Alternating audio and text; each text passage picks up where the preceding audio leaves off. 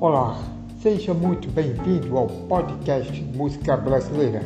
Eu sou Ricardo Leba e vou apresentar o sétimo episódio com a série A História da MPB. Fique comigo, porque aqui tem muito mais.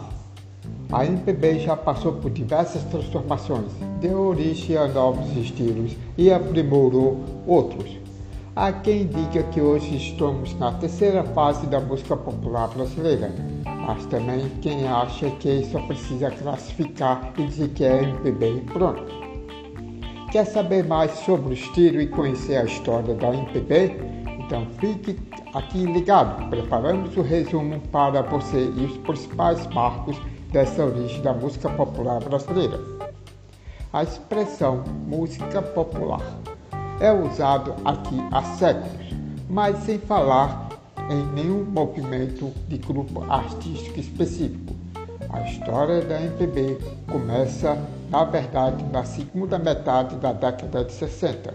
O contexto era o seguinte: a bossa nova, com influência no samba e no jazz americano, fazia sucesso com suas propostas de criar música mais sofisticada, falando do cotidiano e das belezas do Brasil grandes nomes como Tom Jobim, Vinícius de Moraes, La Leão já faziam sucesso nesse movimento.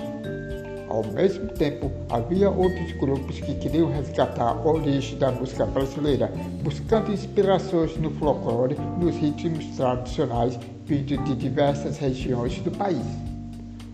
O marco inicial do MPB foi a música Arrastão, escrita por Edu Lobo e Vinícius de Moraes, interpretada por Elis Regina, além de inaugurar que virou ser conhecido como música popular brasileira. E a canção ainda foi o pontapé inicial da sua brilhante carreira. No ano seguinte, a música de Pedro Pereira e de Chico Buarque também entrou na lista da MPB. E a partir daí surgiram mais outros sucessos. Em 1966, a música disparada interpretada por Jair Rodrigues e a banda de Chico Buarque foram considerados um marco definitivo na ruptura da MPB segunda geração da Bossa Nova.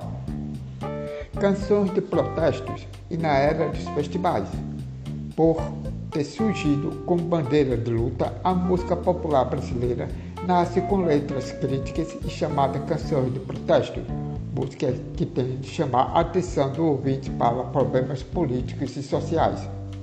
Nesse mesmo contexto, estava acontecendo outro fenômeno que mudou a história do Brasil: a popularização da televisão.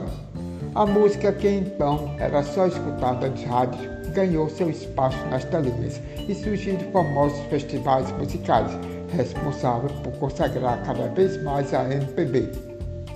Apesar da censura e do regime, muitos artistas conseguiram apresentar nos festivais cantando músicas que eram verdadeiras canções de protesto contra a ditadura. Ao contrário de que se fazia até o momento, as músicas poderiam ter sérias críticas diretas e passar a absurdos de trocadilhos e ironia com figuras de linguagem, adotando uma sonoridade pop experimental.